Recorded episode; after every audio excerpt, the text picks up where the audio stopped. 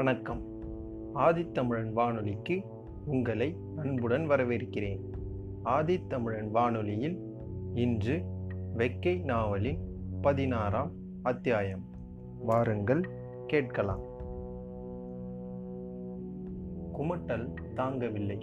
வரும் வழியில் பாலத்தடியில் படுத்துவிட்டான். குடல் வலிக்க வாந்தி எடுத்தான்.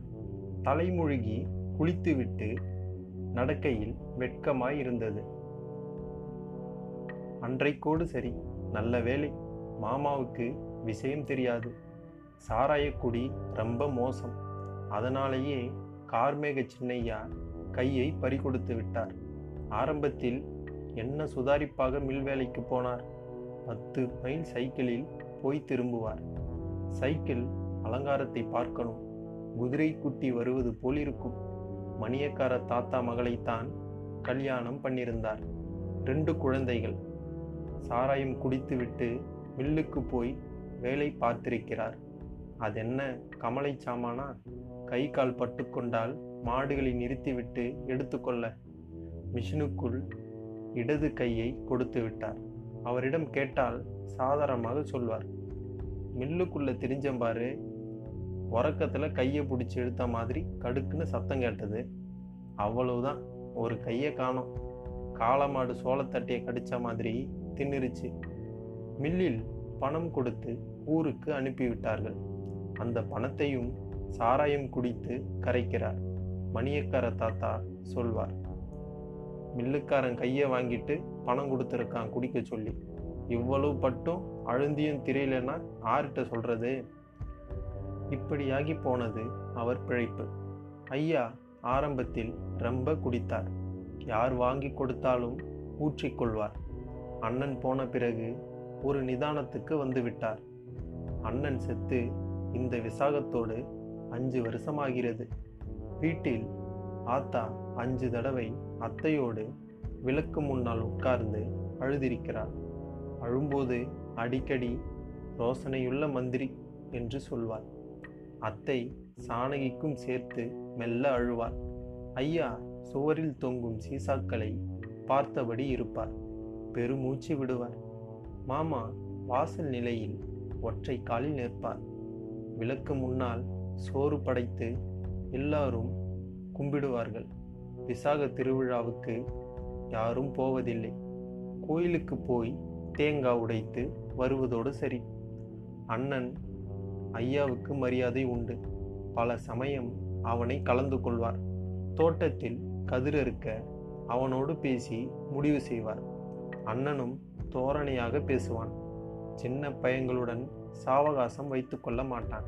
எந்நேரமும் கயிறு திரிப்பான். மாமா வீட்டில் மாடுகளை கவனித்துக் கொள்வான். வாக்கூடு பின்னுவான். சகல தொழிலும் தெரியும். சோறு வடிக்க கட்டுக்கொடியால் வடிதட்டி பின்னி கொடுப்பான். வடக்கூரானுக்கு அறிவில்லை. சரியான ஆம்பளை என்றால் தரத்துக்கு தரம் ஐயாவுடன் மோதி இருக்கணும் ஐயா மேல் கோபம் என்றால் அவர் காலில் முட்டியிருக்கணும் கோபம் என்ன பொல்லாத கோபம்? ரெண்டு பேரும் நேருக்கு நேர் சண்டையா போட்டு கொண்டார்கள். இருக்கிற கொஞ்ச நிலத்தையும் எழுதி கொடுத்திருக்கணும். அப்போது சந்தோஷப்படுவான். இதுக்கு அண்ணன் என்ன செய்வான்? சும்மா ஆடு மேய்த்தவனை கொன்றிருக்கிறான். அண்ணனை நினைத்தால் கூடவே வடக்கூரான் நினைவும் வருகிறது. வீட்டில் யார் வருத்தப்படுவதை பார்த்தாலும் வடக்கூரான் நினைவுதான் வருகிறது. அவனுக்கு அண்ணன் இல்லாமல் ஆடு மேய்க்க பிரியமில்லை. கருப்பையா மச்சானோடு கூட்டாடு மேய்த்தான். சின்ன பையன்களுடன் விளையாட்டை நிறுத்தினான். ஊருணி பக்கம் அவ்வளவாய் போக்கில்லை.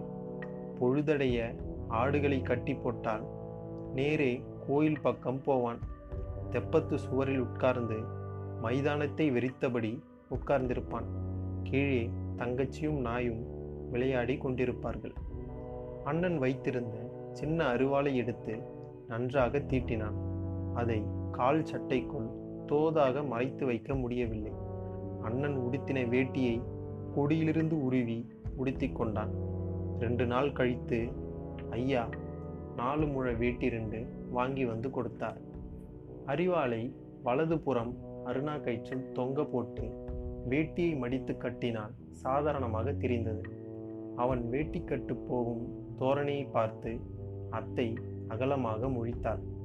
ஐயா பல சந்தர்ப்பங்களை எதிர்பார்த்து திரிந்தார்.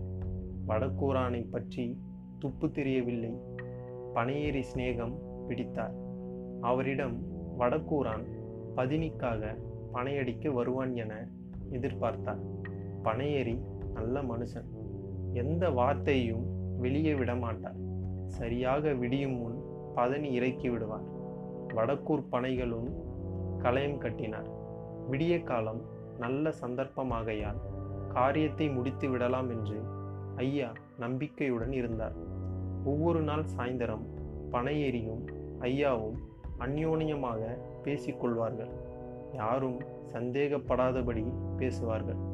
அன்றைக்கு விடிய காலம் பதினி இறக்கிவிட்டு வரும்போது இடது பெருவிரலில் பனையேறி கட்டு போட்டிருந்தார் விரல் குட்டையாய் இருந்தது.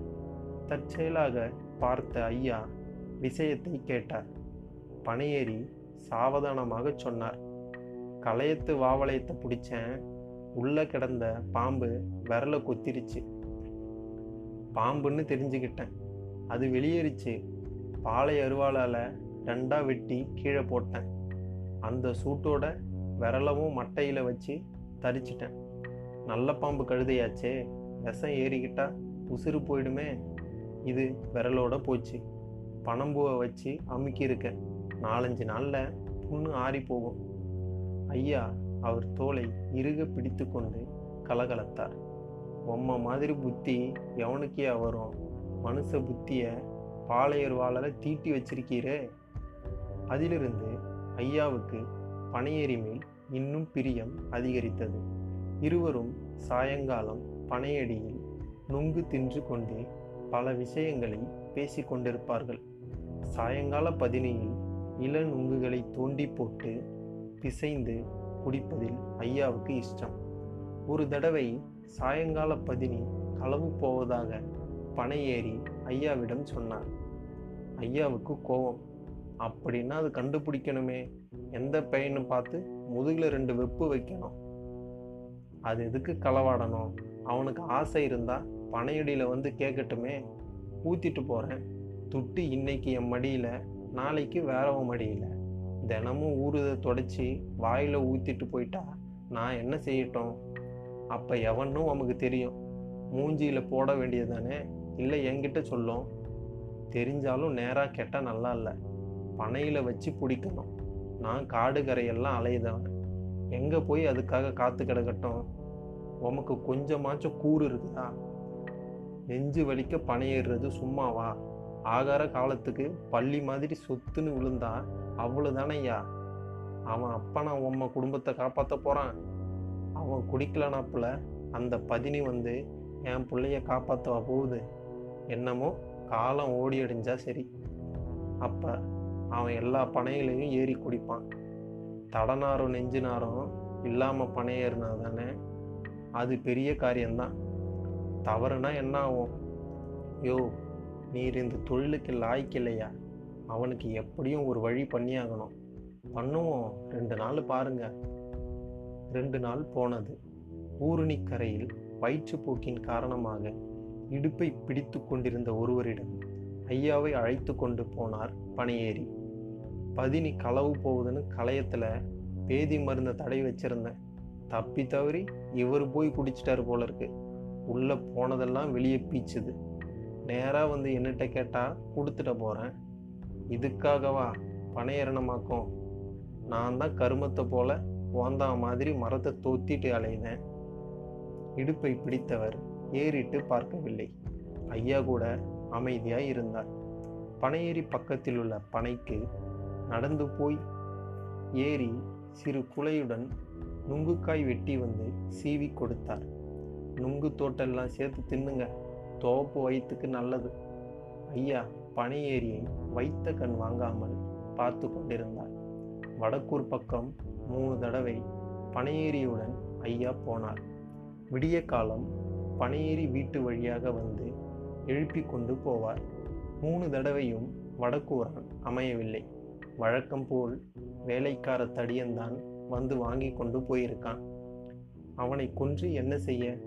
பனையேறி வடக்கூரானை பனையடிக்கு வந்து சௌகரியமாக சுயம்பு குடிக்குமாறு பக்குவமாக சொல்லியிருக்கிறார். அதுக்கு அடைபடவில்லை அவன்.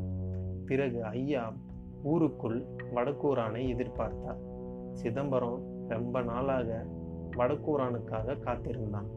கோயில் மைதானத்தில் சந்தைக்கு சந்தை எப்போது வில்வண்டியில் இறங்குவான் என்று எதிர்பார்த்தான். வடக்கூரான் வில்வண்டி சத்தமே தனி.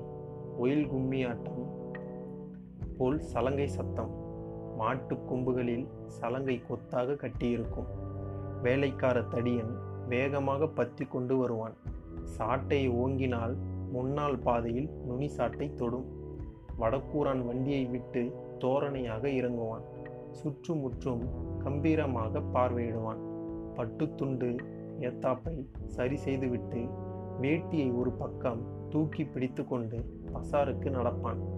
தடியன் மாட்டு கூலம் போட்டுவிட்டு வண்டி சட்டத்தில் படுத்து விடுவான். கமிஷன் கடைகளுக்கு போவான் வடக்கோரான். என்னென்னமோ பேசி கொண்டிருப்பான். பருத்தி விதை கடைக்கு போவான். போகிற இடத்தில் காப்பி குடிப்பான். கமிஷன் கடைக்காரர்கள் ரொம்ப பேர் அவனுக்கு வேண்டியவர்கள் சொந்தக்காரர்கள். இதுக்கு முந்தி கமிஷன் கடை ஒன்று ரெண்டு இருந்தது. இப்போது ஏராளம் பெருகிவிட்டது. சந்தைக்கு போய் கொஞ்ச நேரம் நிற்பான். பொழுது சாய கோயிலுக்கு வருவான். தேங்காய் பழம் வாங்கி சாமி கும்பிடுவான். அதை முடித்து சாப்பாட்டு கடைக்குள் நுழைவான். ஊருக்கு கிளம்பும்போது இருட்டிவிடும். தனியாக போக மாட்டான். சந்தைக்கு வந்த வடக்கூர் ஆட்களை ஏற்றி கொண்டு போவான். சில சந்தைகளுக்கு வடக்கூர் வழியில் எதிர்பார்த்தால் சந்தர்ப்பம் இருக்காது. வடக்கூர் சனங்கள் வந்தபடியும் போனபடியும் இருப்பார்கள். வண்டிக்குள் இருப்பவனை எட்டி செய்ய முடியாது. வண்டி பதத்தும் தடியனையும் சமாளிக்கணும் இப்படி பல சந்தைகள் கழிந்துவிட்டன.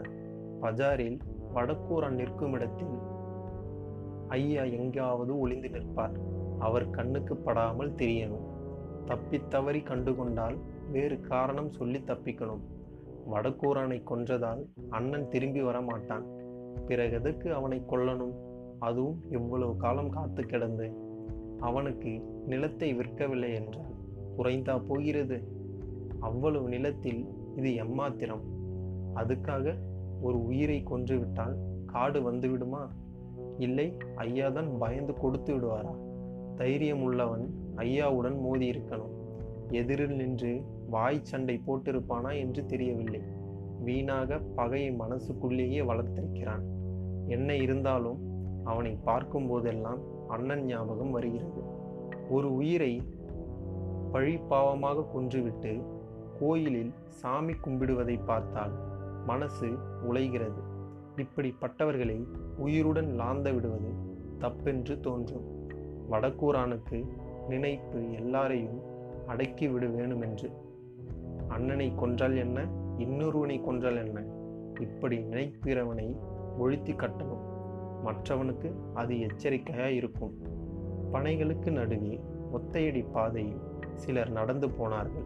அவர்கள் நடந்து போகும் வரை செடி மறைவில் உட்கார்ந்து கவனித்துவிட்டு நேரே கரும்பு தோட்டத்துக்கு போனான். ஐயா திரும்பும் முன் கரும்பு தோட்டத்தில் படுப்பதற்கு வாய்க்காலை சரிப்படுத்தி விட்டு வரணும். வந்ததும் சாப்பிட்டு படுக்கலாம். நேர்களே இதுவரை நீங்கள் கேட்டுக்கொண்டிருந்தது வெக்கை நாவலின் பதினாறாம் அத்தியாயம். அடுத்த அத்தியாயத்தில் உங்களை சந்திக்கும் வரை உங்களிடமிருந்து விடைபெறுவது நான் உங்கள் எழிலரசன். இணைந்திருங்கள் ஆதி தமிழன் வானொலியுடன். நன்றி வணக்கம்.